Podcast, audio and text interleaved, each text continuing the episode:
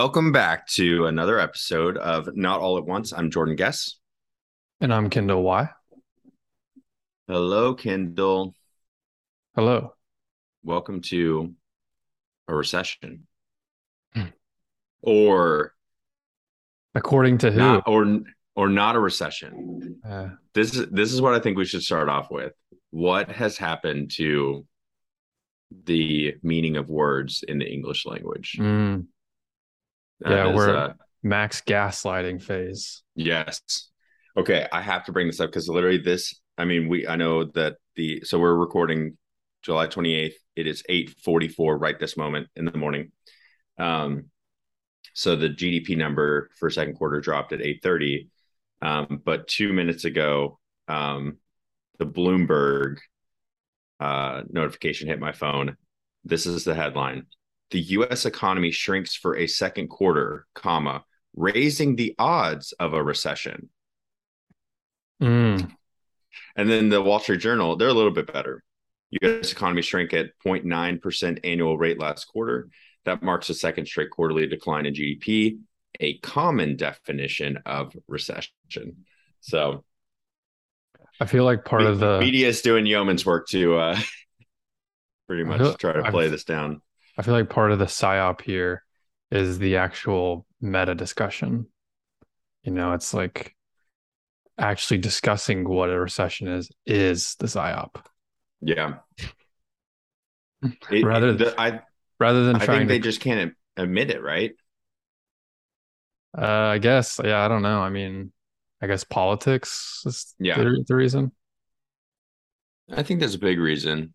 I think that there's just there's pretty much nothing good to say about the state of um things right now. And so I can try to steel man the the side of the administration.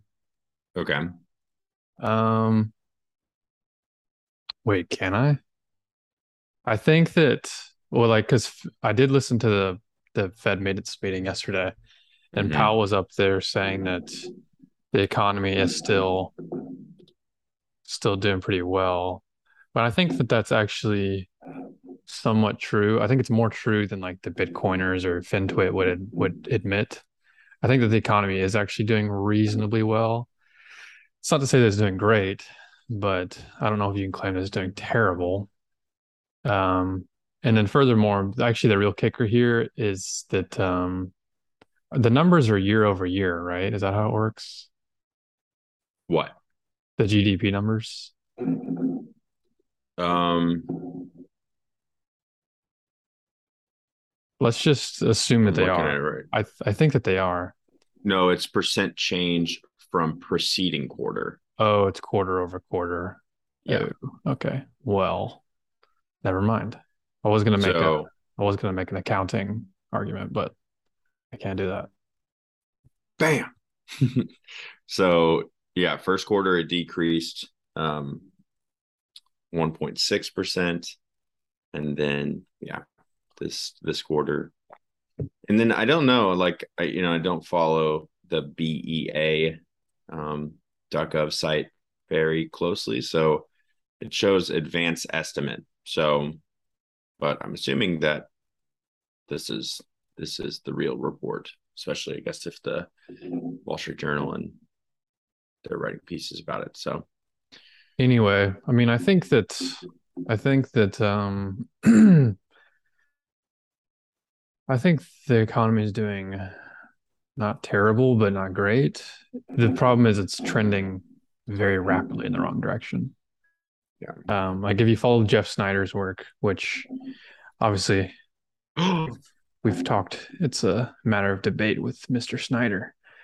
But I, I, I do think that he's his evaluation of credit markets is pretty, pretty, pretty uh, intelligent. It's good. It's a good follow. And he's like shouting from the rooftop. He's like, "Oh, it's very, very bad out there right now."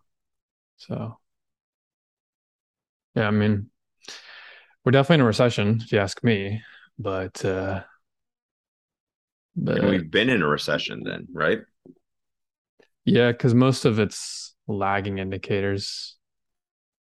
I mean, most mostly the stock market is the most accurate signal to watch these days, S&P 500.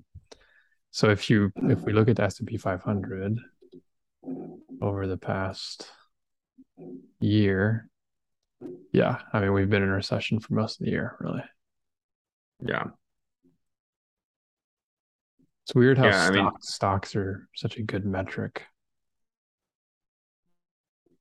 So we got a pump. We got a pump yesterday, and it was kind of broad.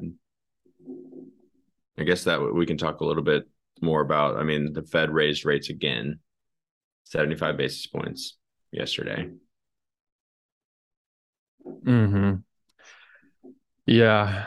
Oh man. You know what? You have you have you heard people refer to people as Fed whisperers?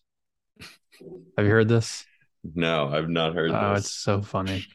People were like, "Oh, what what did he mean by this word exactly?" And and they're like, "Oh, his tone of voice on this set this sentence."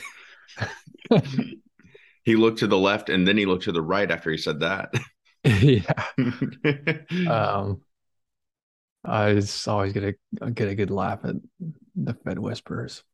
yeah, and then and then you got Jeff Snyder just sitting back there laughing because his claim is that Jerome Powell has no idea what what is going on and what can be done to. even Yeah, I mean, I'm problem, even if convinced. there is a I'm problem. convinced that Jeff Snyder's position is that of like he's actually making somewhat of a political. He has a he, sorry, he has a political strategy. Like the way that he makes arguments Mhm. is, you know, like a political strategy is like I'm not actually going to argue the truth. I'm just going to argue um a point of view which I think will yield the outcome that I want. So you can say one thing, but really you're wanting another thing, right? Yeah, That's the point. And I think that that's part of Jeff Jeff Snyder's shtick is that I think he's totally right in that central this current the modern central banking solution is is very very uh um inadequate. Like it's just like not I, think it's more of an operational concern is that he thinks that they just have no idea what they're doing. But then also I think it's true that his whole shtick of like, oh, the Fed doesn't print money. I think that's all bullshit. yeah, yeah. It's I like think I think he knows it's bullshit too, right? You just can't say Really? it 'cause I well, yeah, I, I think I I truly I yeah, this is my this is my standpoint is that I think he's making a political strat. I think he's he has a political strategy, and so because he, even says this sometimes whenever you whenever you sort of read between the lines, he he he talks often about like if you want to make if you want a certain outcome you it's a matter of debate. It's like being on the debate team you know? Like if you're on the debate team in high school which i wasn't but i kind of wish i was so it would have been a great experience. But Yeah. um when you're on the debate team like you get assigned a position and you have to you have to steel man that position so it doesn't matter what you actually believe to be true you're just trying to steel man a certain position Yeah. Yeah, I don't I, I don't know what to think about. And I never about Jeff. I, and I never know if it's like if he's just also just playing a semantics game or he uses the word deposits instead of like creating creating like Fed deposits instead of like creating dollars. I don't know. So Well, I think there's a lot to be learned from him because he does like all that stuff that he says is true. All the technicals, all like the technical analysis that he does is all true. And how he talks about reserves versus deposits and then the euro dollar and blah, blah, blah, blah. All that stuff is Yeah. technically true. It's kind of like there are some people that you just get really hung up on like the details, like the technicals, and sort of lose track of the bigger picture. I kind of feel like that's that's the that's how Jeff Snyder is. okay. I think Anyway, this well, I got I have something to bring up that I think is because the only the only way, especially from the White House, that they are trying to spin the like we're not, you know, the economy is not as bad as people are trying to make it out to be, is the labor market, right? Everyone just wants to talk about the labor market if Mhm. they're trying to make that political case of no, it's actually not that bad out there. Look at unemployment. Um, but It is Thursday, and every Thursday there is the uh, the jobless claims report that comes out. So, um, initial jobless claims fell by five thousand to two hundred fifty six thousand.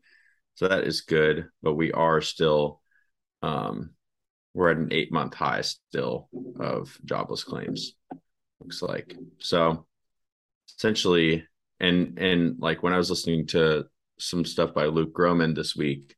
Sounds like labor market is is a lagging indicator anyway. So if you're trying to look at that and say, oh look, we're actually on the come up from an economy standpoint, it's probably not the best metric. And then it might actually I mean it's definitely to your point earlier, it's not none of this is trending in the correct direction. So I don't think, especially small business, I don't think they felt the the pinch um, quite yet where they need to start making layoffs, but I could very easily see it coming.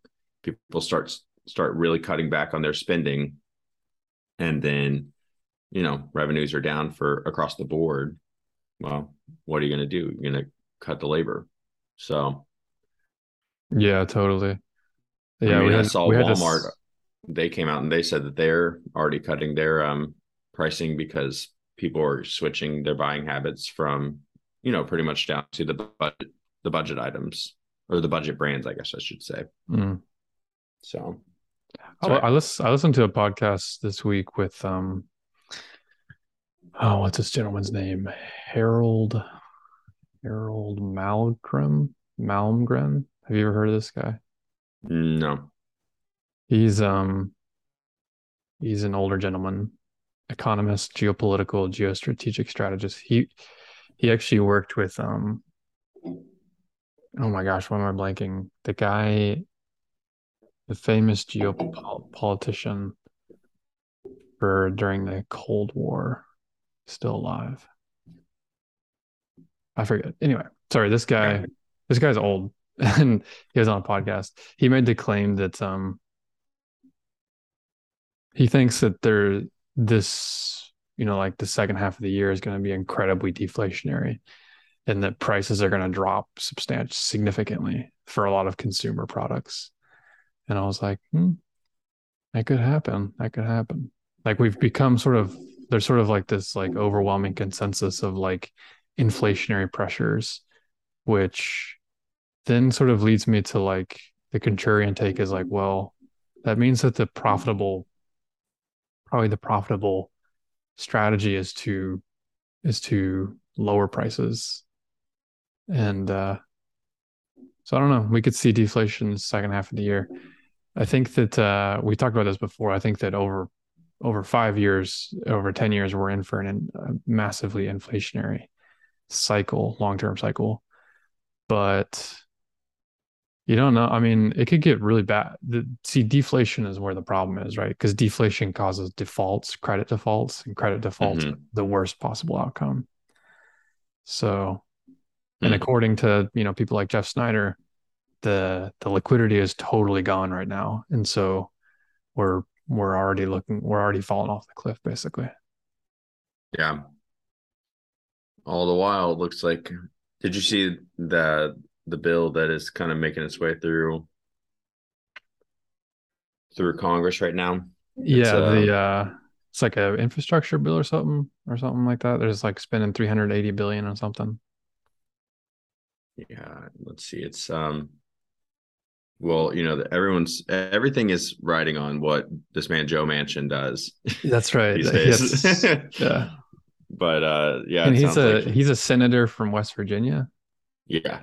He is a Democrat from West Virginia, but obviously, um, you know, operates in a fairly red state. So he kind of is forced, um, in his own self interest, to be pretty moderate. And yeah, and I mean, pretty much has held up just about everything so far. I mean, he voted. There was the infrastructure bill that passed last year, and then I guess he did pass the or went along with the um, American Rescue Plan that happened right when Biden came into office in early 21. Um, but yeah, like he, you know, he um, opposed the Build Back Better, um, which in a lot of ways probably saved the Democrats from a lot more um, headache because you you try to try to parse out like what if that I think it was oh that would have been two trillion. So, that would have been so bad for them in hindsight. Oh my gosh. Yeah. Can you imagine where we would be? What inflation would be potentially? Obviously, you can never know, but I feel like there is a world where you get you get up to double digit inflation because they just went too wild. So yeah, it would be ripping right now if it weren't for Joe Manchin. Yeah. So um and and all of it comes back, you know, a lot of what he has pushed back on has been inflation. And it was just, you know, it's funny to go back and listen when he was like, well, no, this will cause inflation, specifically the build back better type stuff and ever and that was during the same season where everyone was um saying inflation's transitory and stuff so um anyways yeah if you can get him on board it looks like it's uh part energy part healthcare and then also some tax changes. Looks like they're trying to actually raise taxes um which just does not seem like a, the correct strategy uh if the economy is shrinking. Um, seems like you would want to potentially either extend the current tax cuts that are set to expire in 25 um, and then you know really cut back on any regulation that's causing businesses to um, to not uh, engage in you know r&d and all that kind of stuff sorry i'm getting notifications in my head do not hmm. disturb mm. okay so so, anyways, we'll see how taxes. All... taxes are no fun. It is interesting though. We are like historically, we are at um on the marginal rates, we are pretty low right now. Um, but you know, I think just keeping them where they're at would not, you know, would be fine. Eh, but doing, but you know, making them permanent, I think would probably be best case right now. But um, yeah, we'll see where it goes. Because you know they they definitely need to figure out a way to pay for to pay for all their all their stuff. So, oh, they just print the money. Just turn the well, printer. Need a little more burr. yeah, that that is the piece about snap. Like that's the part that I just don't fully wrap my head around, or I can't really wrap my head around fully is like you've got the tax receipts and then you've got the money printer and then you've got like treasury bills that I guess also come through um, from money printing, quote unquote. Um, but making it all make sense in a really logical way in my head does not it doesn't fully it doesn't fully uh click all the time. So I mean, well, the, I, I, try to think about it in like a small community. Like if you just take like a hundred people, right, and you have some taxes, and I mean, it makes sense from a standpoint of like, okay, you've got money that you spend as a government, and then you've got money that you receive as a government. Those are your tax receipts, and we've been running a deficit where we spend more than we take in, and then I guess you just print to make that to make up for the difference and create T bills that brings cash in that pays for that gap. Is that the correct way to think about it? Well, think about it this way forget about governance and only focus on economy. If you want to if you want to grow an economy and you want to keep prices stable, then you actually need to increase the number of units, uh, monetary units into the system in order to grow as the as the economy grows. In order to see if you if you had a fixed supply monetary system, and you're uh, think about this. Like, see, this is confusing to our generation and Gen Z, or us and Gen Z, I should say. Mm-hmm. because we live in information world but think about the physical world in the physical yeah. world if you are growing your resources like under management basically then if you have a fixed supply money unit monetary system then each monetary unit um, will measure more of the economy, which means that the the value of the unit will go up over time. Mm-hmm. But so if you want to maintain stable prices, then you need to inject one for one monetary unit for every new real resource that comes into the economy. Yeah. But then see the inverse is also true, which is that if you if your if your real economy shrinks, which happens all the time. I mean, people we sort of live in this like privileged world where we think that the world just gets better every year and blah blah blah, but th- this is not true. Like it happens all the time that real resources deplete and they or they shrink or they're somehow consumed or whatever they're, they go down over time. Hmm. and if, if that happens then um if you have the same supply of money then each money will buy oh i think i said it backwards earlier. I, I anyway you get the point. Yeah you you were i think you were describing deflation. Right right right right. With a fixed supply prices would actually prices go would go down, right? Go down. Yeah, yeah, yeah. so yeah, because like in like really capital destruction happens all the time. Like real capital gets destroyed, and ultimately, what that means is that it's um everything that goes back to the real the real world in some way or another. Yeah. So, Get those thermodynamic thermally thermodynamically uh, conserved. Yeah. Gosh we need to get uh we need to get Saylor on.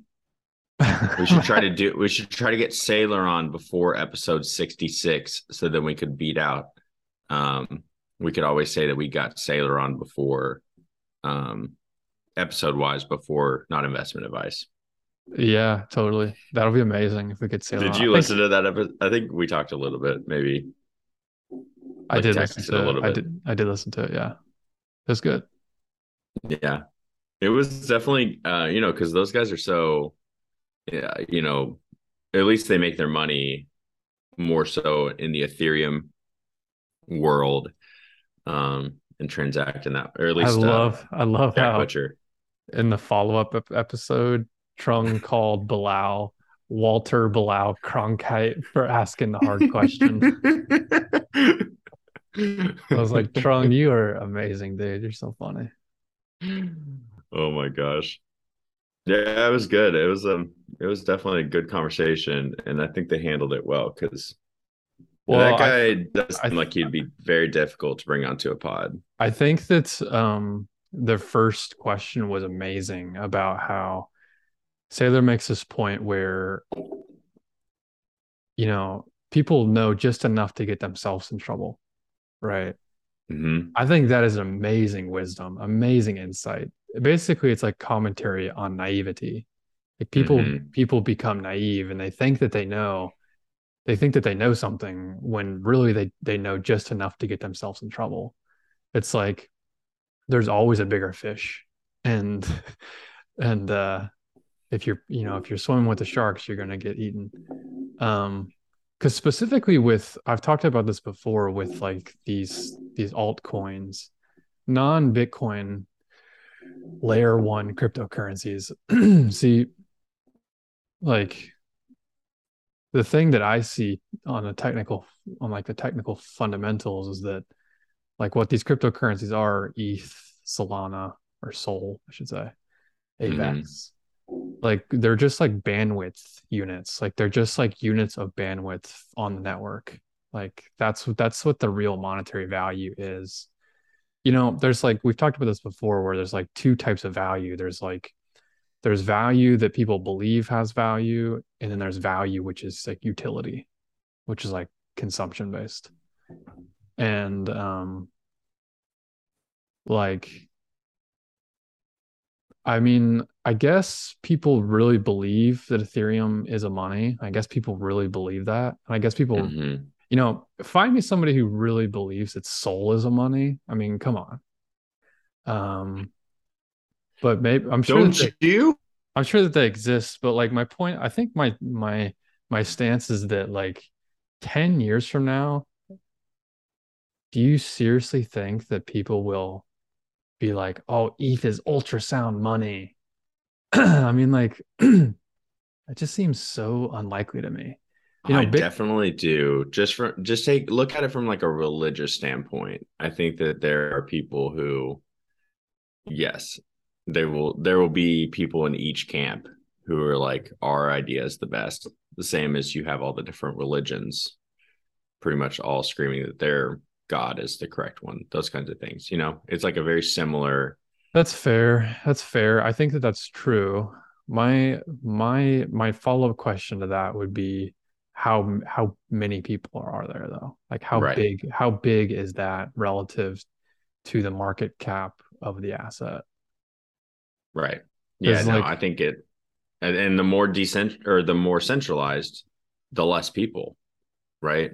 I think that's going to be Ethereum's main problem. I, I can't speak much to Solana, but yeah, I think I think people are waking. I, I don't know. I think that some people on Ethereum are like, is this is this really the best one but then there's other ones and there's people i know and it's mostly people who've made made money using ethereum that will never will never say a bad thing about it because it pretty much it changed their life right sure sure when um, when i see like the ethereum like the sophisticated investors that invest in eth I see a bunch of like I don't know how to put this kindly, but like they are all they're just looking for retail to dump on. Like I don't, I don't mean to be overly cynical here, but like find me one sophisticated investor and that's bullish on ETH that like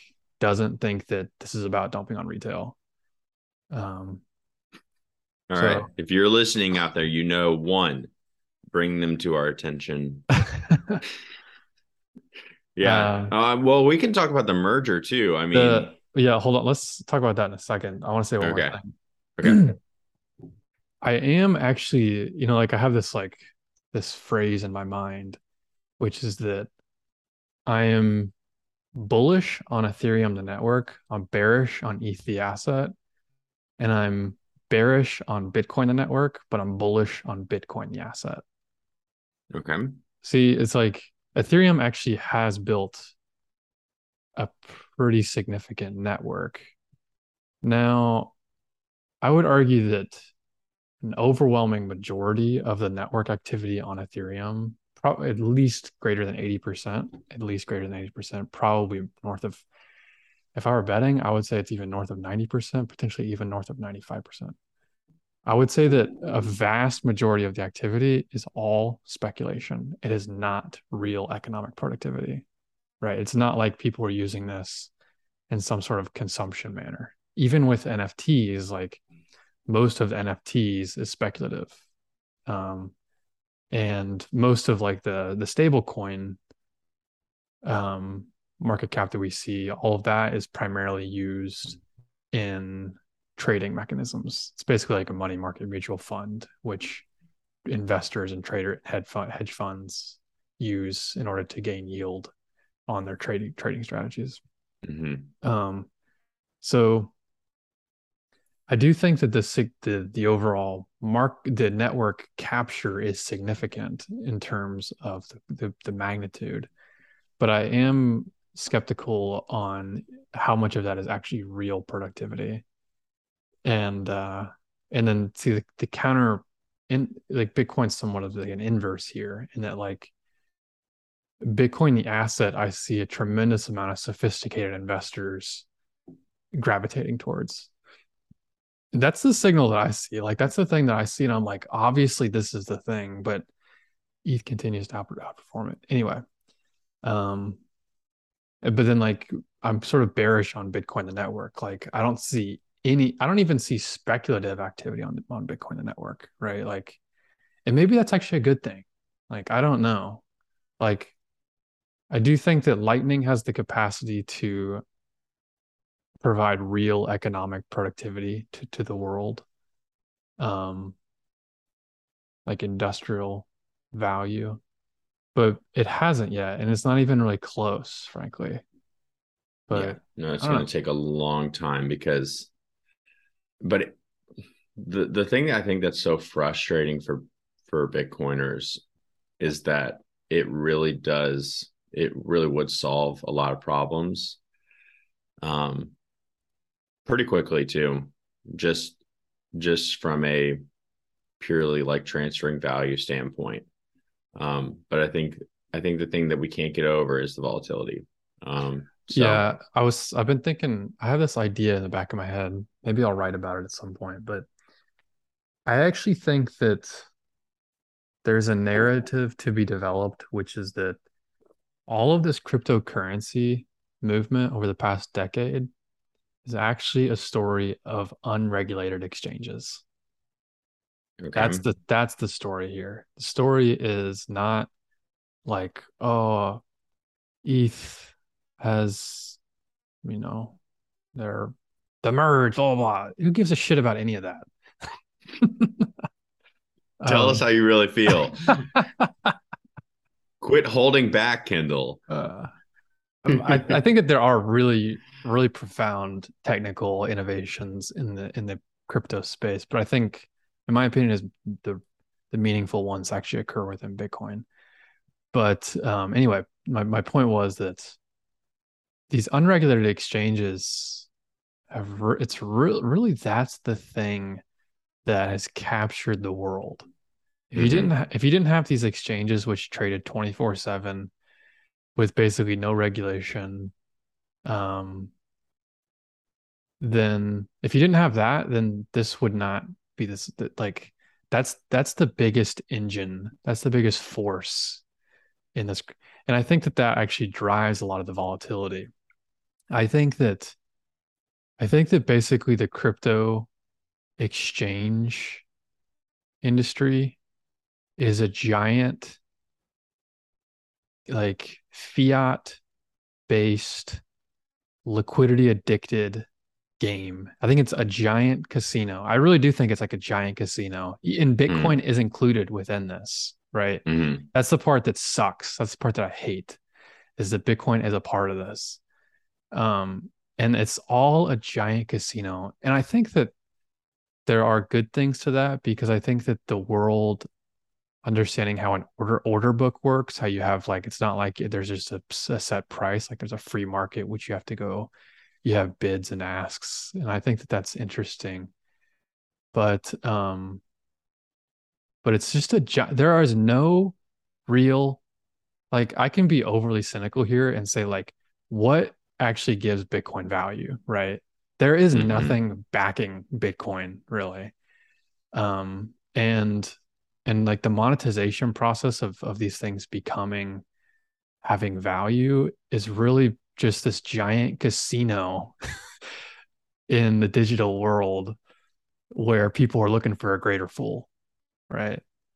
So mm, i mean i think if i had to nail down what is backing bitcoin it's i think it goes back to real world energy Totally, totally. I totally agree with that. I think that that is actually that's the thing that that's the reason why I think Bitcoin is the thing and it's the thing that'll be here for a thousand years is the energy footprint.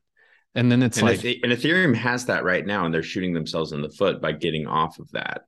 That's what's so bizarre to me. I mean like I understand there's like there's going to be a very mm. power there's let's not like be naive here. There's going to be an extremely powerful narrative which is that Ethereum is carbon neutral, basically, right? And then Bitcoin is this dirty, blah, blah, blah. I think that that's actually very powerful. I don't think it's good. I think it's very bad. But I, but I think that the narrative is like the sales pitch is powerful.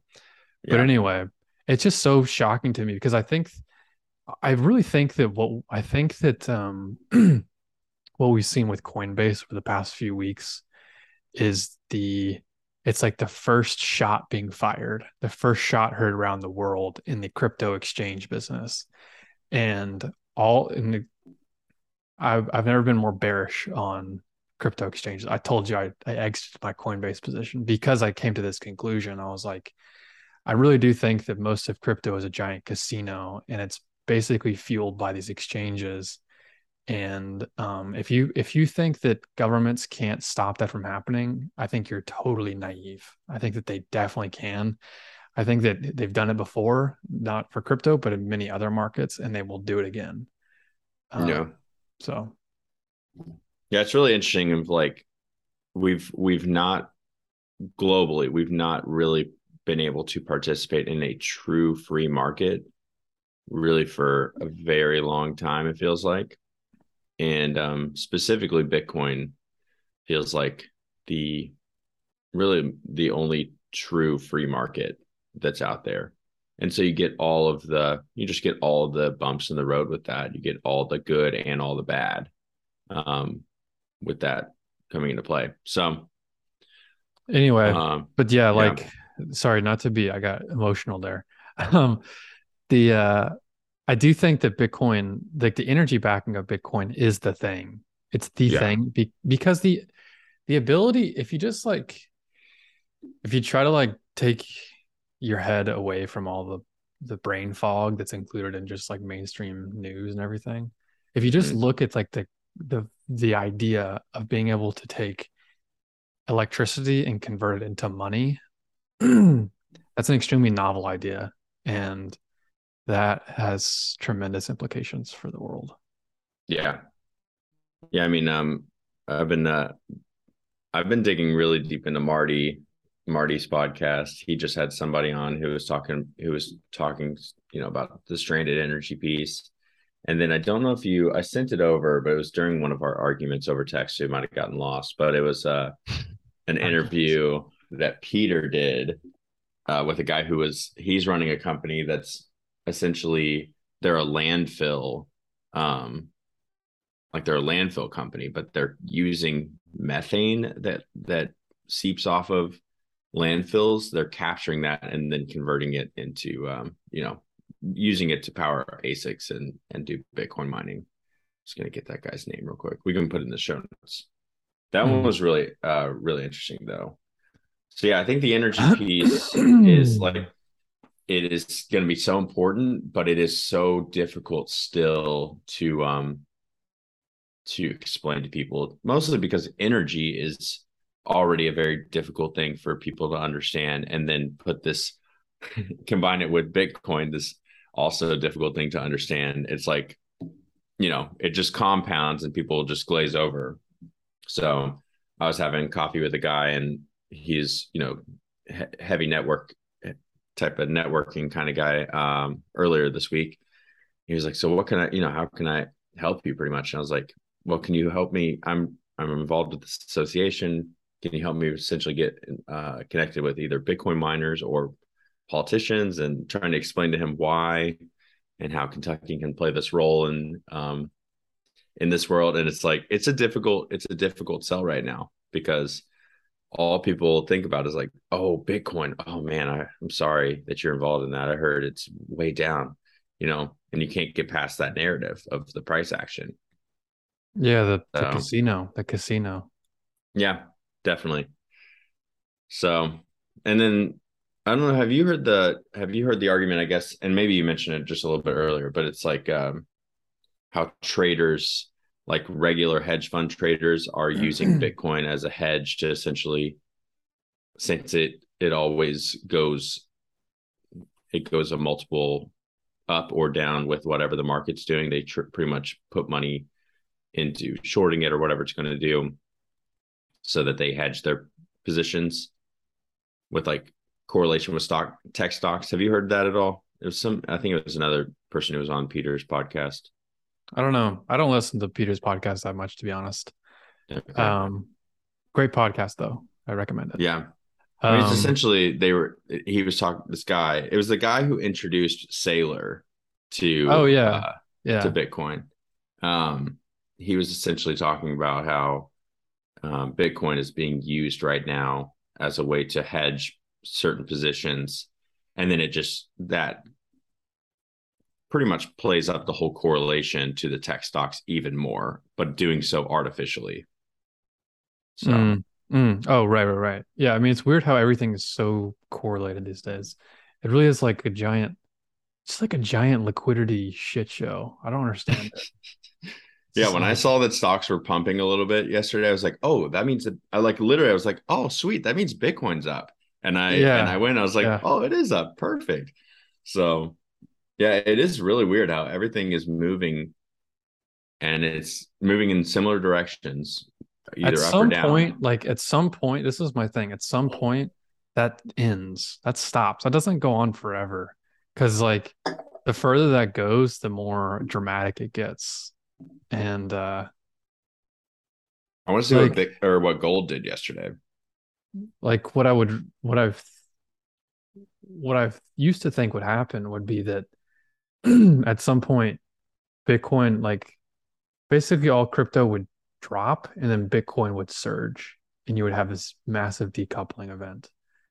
But I'm just like less and less I think that happens less and less by the day. Yeah.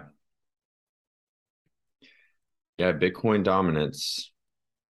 I mean, it's up a little bit year to date, but I mean, if you look at one year, it's it's it seems like it's been same as the price, right? It's been like very trading sideways. So meaning that nobody's putting meaning that it's not breaking out like what you're talking about, right? Mm, yeah. I think there's still just so many people out there who they they're going through their shitcoin phase that bitcoiners from like the 17 bull run went through and like you know 18 19 20 and it's probably just going to take a little while i kind of like i think to know how many are how many bitcoiners today you know i feel like all of them have their story of yeah i traded in shitcoins and did that for a while before i really understood yeah, I think that, that's you know. part of my. uh I'm sa- I'm a little sour because I've never had the shitcoin phase. I was like, mm. I jumped straight to, I jumped straight to step three. Um, I was like, shit coins, no, no, no, no. Um, but I don't know, man. Fucking shit coins, they get they're annoying the piss out of me. Well, let's talk about one. let's talk about Ethereum's merge. So apparently, it's it is going to happen in September, is what I think I heard someone say. So, and that's, but it originally was supposed to happen sometime in like 2017, I think, or something like that, right? Uh, been a long time coming. I don't know the the history to be honest. I'm feeling overly cynical towards this right now, so ap- apologies. um, it's weird. But, You're never cynical towards Ethereum. uh, you know, if if you if you want to play the big game, then you gotta you gotta be able to put up with this shit. Yeah. Um, yeah. So the merge. What what are the odds that the merge happens this September? Do you do you follow the merge at all? Not really. I just uh, it, if I was betting on it, I would say it's not going to happen. Yeah, just based off like sentiment. Yeah, well, just based off of how many times it's they've tried to have it happen. I think um, originally that they tried to do it in like they said they're going to do it in 2016. See, this is the Elon Musk thing too. Elon Musk has been telling people that you've had full self driving since 2015, like seven years. It's like he's literally on record in like 2017 being like it's two months out in two months you'll be able to drive your car across country with no intervention it's like what the hell like you're not it's not even close dude yeah well that's just the i think that is and maybe that's what's happening here with ethereum but it is the entrepreneurial entrepreneurial um kind of just game that you have to play you have to promise things up front so that people are like, oh, wow, that's really cool. Let me either buy your product or invest in your company. And then you go home after that, you've got the money, and then you're like, okay, so how do I actually do what I said I was going to do? you know, and it's just totally, a cycle. Totally. So, I mean, I even see that with within my like micro business, right? Of like mm-hmm. someone brings a new, uh, like some complicated tax thing to me, and I'm like, yeah, I can figure that out. Or I can, or I do that or whatever. Right. And then it's like, okay, now I've got to do some research and figure it out. So, but then on large scale, I mean, I'd be curious to know from your perspective. I mean, it makes sense on Tesla's side. It is an actual production thing with chips and with all that kind of stuff. From your perspective on the on the actual software side with what they're trying to do, I think we've talked about it before. It's nothing crazy difficult what they're trying to do, right? Like it should not be taking this long. Well, and it seems like it's taking this long maybe because of more like politics that's happening within the community, not necessarily like the actual code itself. Oh, you're talking about Ethereum. Yeah, sorry. Right. Yeah. I I I mean full disclosure, I've never delved into the Ethereum code base and so I'm sort of speaking uh, uh you know, I don't really have the the level of authority to say what I'm about to say, but I mean my perspective is that yeah, like the let me put it this way: Solana, Avalanche, Tezos, all these all of these coins, they're all proof of stake. There are a lot of proof of stake cryptocurrencies out there. And so to to paint this picture of Ethereum migrating to proof of stake as this tremendously difficult, complex problem, I think is total bullshit. And like they uh because like literally probably the you take like the top three Solana engineers, they probably did, they probably built what this quote unquote merge is. They probably built it in like a week. Okay. like it's not some like super profoundly tech- difficult thing. It is mostly political. And I actually, I can empathize with the, with the political elements of like within the community of like you have existing stakeholders and like you have to, it's just like running a com- company and you have shareholders. I totally get that the thing that I think is going on, which you can't point to, nobody's going to come out and say it, but I think what's going on is that they're waiting for regula- regulatory clarity for mm. Ethereum to be uh, defined as a commodity, and then they'll switch to proof of stake. Um, but interesting. You know, that's fine. Yeah, I mean that's what I would do, right? Like this is not like me being uh cynic this is just realistic realistically like if i were a, a, significant ethereum shareholder what i would want to happen first off i would invest in a bunch of startups that are building on top of ethereum and then i would um lobby uh the legislator to to define ethereum as a commodity and then at which point I would migrate to proof of stake and then come out with a mainstream sales pitch of Ethereum being uh, carbon neutral or you know not spending any near industry energy as Bitcoin. That's just the yeah. basic chess game of strategy, right? No, that makes sense. Yeah. Okay, well we'll keep an eye on that. That'll I mean September's not that far away. We've literally got we've pretty much got one month. And then I guess I think it's probably gonna happen. I think it's probably probably gonna happen. What'll be interesting is I've already heard and I've been I've raised this the past year. I've already heard increased discussions around uh, is there going to be a sort of market determined fork, right? Because mm-hmm. the the way like really the way that these it's sort of weird with with these cryptocurrencies. For, try to explain this. When you, when you fork, when you have like a hard fork, you are essentially replicating the entire asset class into like a new version. Mm-hmm. So the mm-hmm. old the old version can still stick around. Like right. it can still and it can still have value. Like you're basically doubling the value right away, right? Um, but then over time, if if the market the market will very quickly choose one or the other, and one will go to zero basically. Yeah. Um, not entirely though. Ethereum Classic is still worth a lot. But anyway, there's already there's already uh, rumblings about you know, if Ethereum does commit the merge, is there going to be a market selection of the proof of work chain? And I mean, that would be the thing that killed if if Ethereum were to die in the next five years. I see one of two ways Ethereum could die.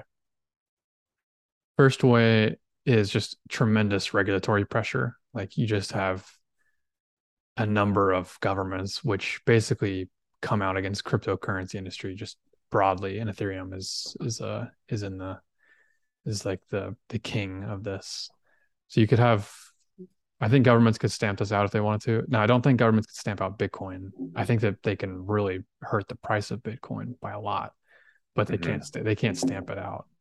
Whereas I think they, I think that with Ethereum there is that risk. Um, and then the other way that I think Ethereum could die is that they migrate to proof proof of stake, and the market chooses proof of work. and then at which yeah. point at which point like the whole narrative just sort of collapses underneath of itself. Like there is then the community will just kill itself. It'll have like a civil war. It'll just be so self-destructive. Yeah.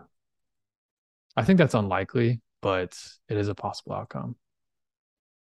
Yeah i mean i'll, I'll be curious to see like how the miners react you know if they try to cobble together um pretty much some some kind of like revolution almost where they keep what they keep the proof of work um piece going. And then the proof of stake just you know becomes its own separate fork i guess. See miners don't have as there much... are real businesses right that are that are engaged in you know scaled up ethereum mining right well they do and they they they certainly have like a lot of power but in terms of the market incentive, the miners are subjected to users. Ultimately, the users will, because the miners sell the assets, right? Like the miners, right. they're not like ho- even holding the assets, right? Um, so, so ultimately, it's the users. What would have to happen is the users. I mean, if um, the users would basically need to say like we think that the only way that Ethereum reaches its ultimate goal is to stay on proof of work. You would you would need the users to do that. And I don't yeah. see I basically see no users doing that. I see a bunch of speculators saying that, but and I'm one of them. Um but uh see the the, the problem is that if you want the only way to have to truly have a uh a cryptocurrency which is resistant to the state, if you really want to have a cryptocurrency which is resistant to state interventions, it has to be proof of work. You can't do proof of stake because the governments can easily call up the exchanges and basically hijack the network. Yeah. Um, it's a it's a it's a it's like a backdoor. It's like a security loophole. Right. Um, so you have to have proof of work. But the thing is, pragmatically is or any like ethereum has become so somewhat politically acceptable in like the normie politics right mm-hmm. and so like why would they go after ethereum like it may it may never be in their best interest for for states to go after ethereum so but i don't know i mean well, i just think the like I, i've actually written about this i can't i don't understand why I can't have this conversation without like getting annoyed. But but uh, I've written about this. I've I've like I'm kind of of the opinion that there's sort of three tiers. We've talked about this before actually. There's sort mm-hmm. of three three tiers to like the future of this like crypto web. The first one is Bitcoin, and like that sort of gets one of its own because it is truly resistant to state intervention. Mm-hmm. And then the second one is like financial blockchains, which is going to be like Ethereum, Solana, Avalanche. All these things are not actually resistant to state intervention, but it's also possible like the state never intervenes. So that's this thing. And then the yeah. third the third category is like non-blockchain things. Anyway, yeah. Yeah, I don't know. I don't know where I was going with all that. That's all interesting. We'll kind of keep an eye on on where it all where it all goes because yeah, they're gonna they're going to i think they'll lose a lot of confidence if they don't do it this year you know i think there's a lot of people who came in in like the 2020 2021 cycle and um and have heard about this and if it doesn't happen i think they're going to lose a lot of you know just lose a lot of faith so we will see we'll see where Maybe. it goes yeah i think you're probably right i think if i'm a betting man i think it happens i think it happens and i think it actually goes pretty well and i bet ethereum pumps because of it not yeah, financial I, advice. Yeah, I could see that. um, all right, let's talk. Let's talk a little. I know what we might be getting close to time, but I think we talked. We want to chat about China just a little bit. Um, oh, China. China. is continuing to um, continuing to be in a problem a problem area for the global um, just the global market i think of of real goods and stuff. Specifically it sounds like with uh, semiconductors. So i don't know. Do you have any any thoughts on on anything with pelosi potentially coming there in next month and stuff going to taiwan at least um, I can't speak intelligently on on those matters. I I saw a good take which I thought was interesting, which was like what we should do is we should do we should basically call off Pelosi going to Taiwan and then behind the scenes ratchet up like some tariffs or whatever. I don't know. I, I can't really speak intelligently to the to to a lot of the geopolitics. I can speculate, but I did want to say the reason why I brought this up to you because last week I had sort of like had this opinion that um China is nothing isn't like is nothing to worry about. I don't know if that's exactly the words I said, but that was kind of like the the message that I portrayed. Mm-hmm. And the more I thought about it, I was like, I don't think that that's actually correct. I think that it's healthier to have a healthy level of of concern towards towards China. Um, the reason being is that China has a tremendous level of human capital. I mean, the number of the population of China is like 4x or something, or like two or 3x of what United States is.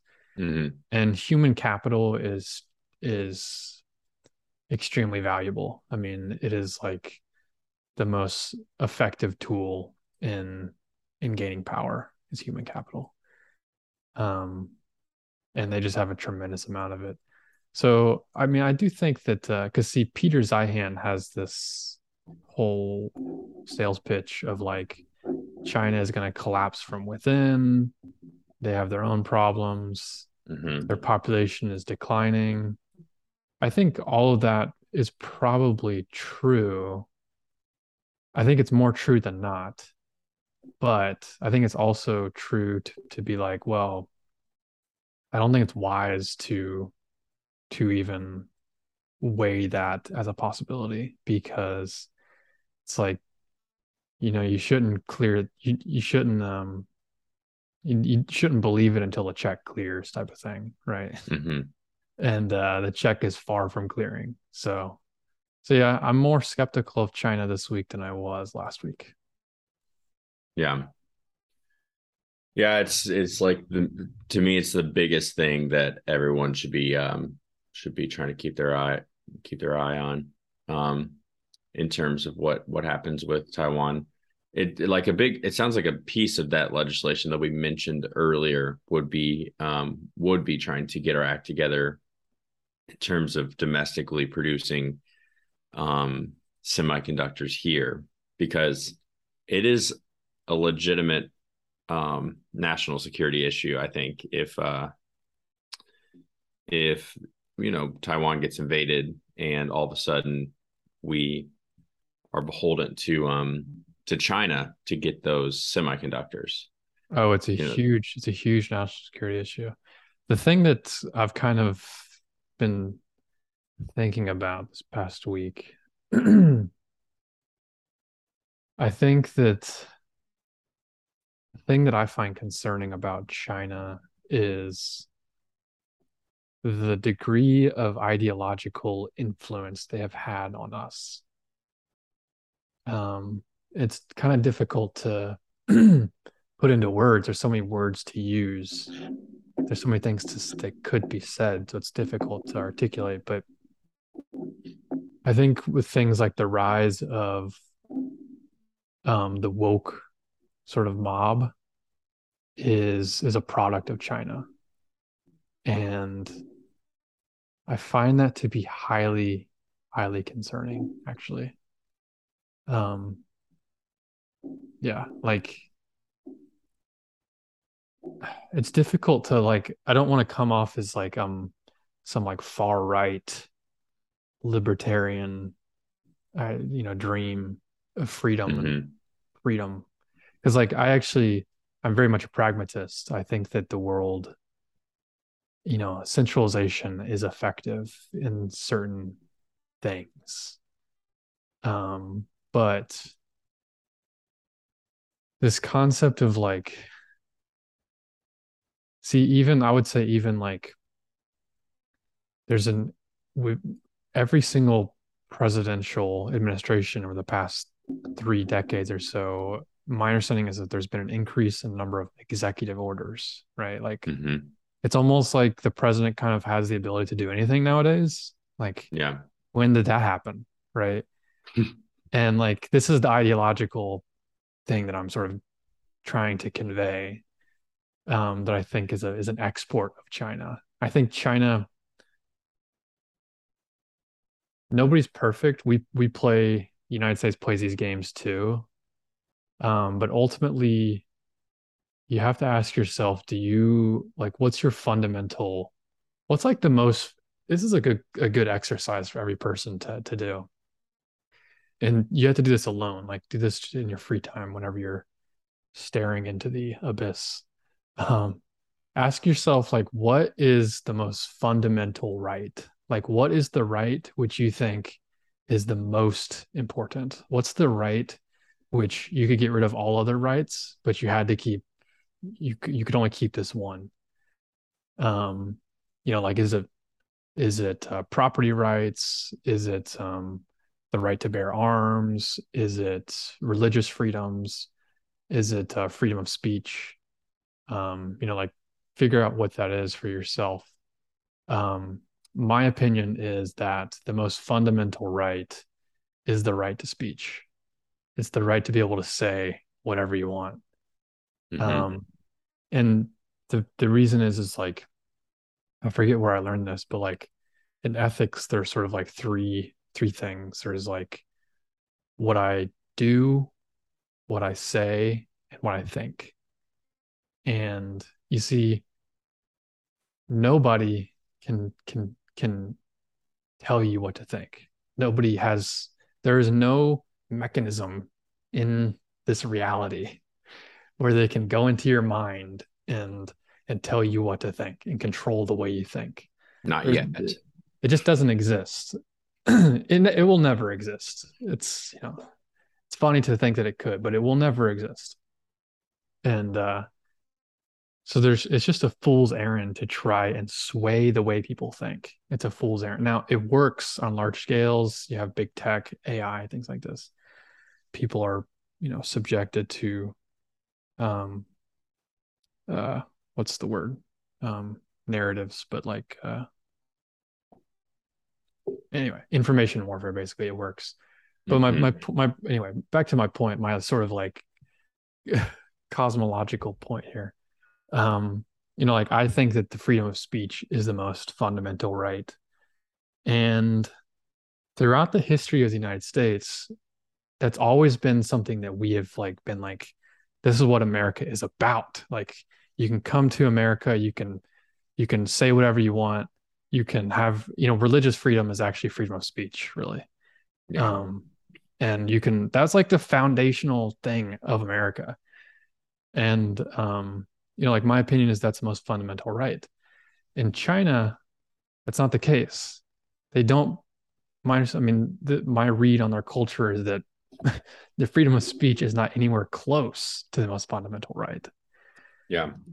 So anyway, my point is is like the ideological sort of currents, the thing like the moving pieces here are the things that I I'm starting to see that are concerning.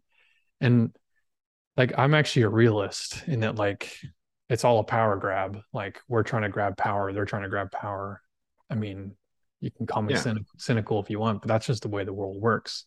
But the difference is we believe in freedom of speech, or at least we used to, right? And that's where I'll some of us still do. Yeah. Yeah. I mean, uh, you heard Trung. You heard Trung say it loud and clear. We need to ban TikTok. Did you hear? I thought it was an interesting uh, comparison that he said um, pretty much we would never have allowed the USSR to control, you know, ABC, NBC. Um, Definitely.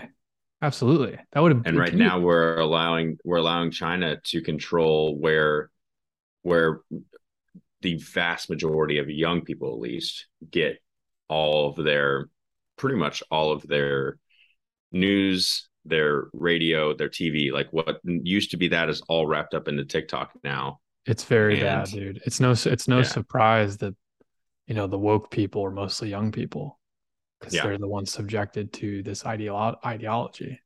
Yep. And that free speech is actually not a good thing. And that, you know, you can have hate speech and speech is violence. Like uh, that is yeah. just, that's cra- that's so insane, dude. That is so insane. Yeah. Sticks yeah. and stones, people, sticks and stones. yeah, no, it's definitely uh it is a that piece is is scary. And you know, I, I think he said it too, Trump.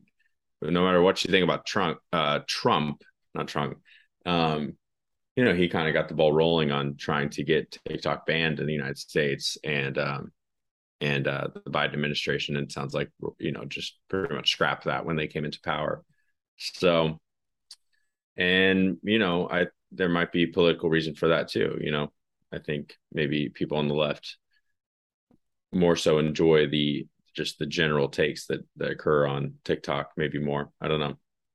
So, I mean, objectively, TikTok is a very fun thing, and uh, it is actually a very effective way to to communicate to the masses. And I think that there is a a market for it. I think it's a I think it's a good thing for the world to have TikTok.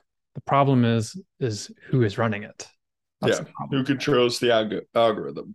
Yeah, who who is like controlling the algorithm? Exactly, that's exactly right. I don't know if this is true. Somebody told me this. I can't remember who it was. It was recent, maybe within the last month or two. Somebody told me that um that in China they have tick, you know, they have TikTok, but what they get fed on TikTok is like very academic. I saw this, yeah. Did you see this? I don't know if this is true. And then what they feed us is like the dumbass jumping off twerking. a roof and yeah, yeah, people twerking, you know, pretty much things that are melting our brains here and then over in China, they're like, you know, kids are learning, you know, mathematics and scientific method and stuff like stuff like that. So if that is true, that is that might be the biggest brain move of a of a sovereign uh, in quite some time. So, um, yeah, yeah, that's funny. But it, it it is so addicting that you can't you can't really like you can't make people get off of it. You just you have to try to figure out either you need to outlaw it or you need to try to figure out how to pump better content into people's brains. And it's yeah, no, it is strictly from a utilitarian like perspective of like how do we make sure that um, you know the next generation is equipped to lead the country, lead companies, innovate, all these things that like we need people, what you were talking about earlier, like human power or human um capital. What did you? Yeah, like we need all of that human capital to be directed at, you know, real, you know, real tasks and getting moving us forward as a society. And it very much feels like everyone's just fat and happy. Um, you know, we don't have to go down the rabbit hole we did last time, but you know what I'm saying? Like essentially not focused on on the real things. So yeah, and it's how and it's how empires fall. I think so. Maybe, maybe, yeah. I think yeah. that I think that TikTok has a. I think it has a use case. Uh, I think that the solution, the solution is roughly what Elon is. Elon sales pitches sales pitches are usually somewhat correct, somewhat, and uh, you know, like really, it should just be democratized. Like you, you can't have people that are controlling the algorithm. You can have small part a small group of people that have control over the algorithm. You got to open source it to some degree. Now, hmm. how does it how does it work? How do you open source it? You know, that's to be determined. I don't know if it's something that's even reasonably possible, but um, that's sort of the ethos of crypto and Web three and Bitcoin stuff, right? Is that you just sort of you just like the solution is to democratize these things in some capacity. Maybe it's an application that will be built on the Lightning Network. Maybe. I think we need some sort of like I think like voting mechanisms are where the solution is, like DAOs, right? Decentralized autonomous organizations. Yeah. Um, something like that.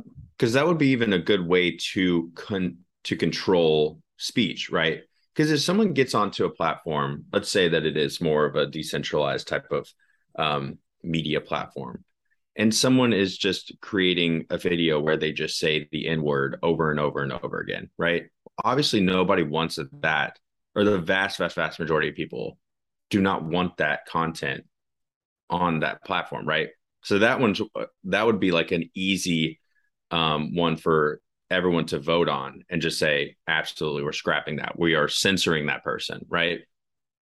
Whereas if you say something like a lot less extreme, um, but maybe has some kind of political bent on it, you know, you probably have you probably could not get to a majority of people um, to actually ban that speech, right?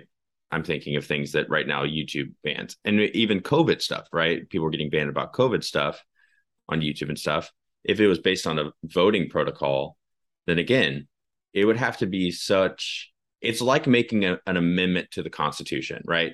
It takes two thirds of the states, so it has to be such a blatant like um, thing that people agree on that it can get done via voting. It's just more, even more decentralized than having states vote on it. It's having even maybe down to individuals or users vote. So I don't know. Maybe somebody should go. Somebody should go build that. That'd be cool. I do think, yeah, like I said, I think that there's a lot of opportunity in the voting systems uh, moving forward. Yeah. Well, we've gone a little long. We've been going long. I actually noticed that. I, I was looking at our episodes, which is no problem. I like. I always like a conversation. So. Indeed, indeed, I do have to bounce though. Yeah. Okay. All righty, we'll go enjoy the recession, and uh, we will we'll talk to everyone next week.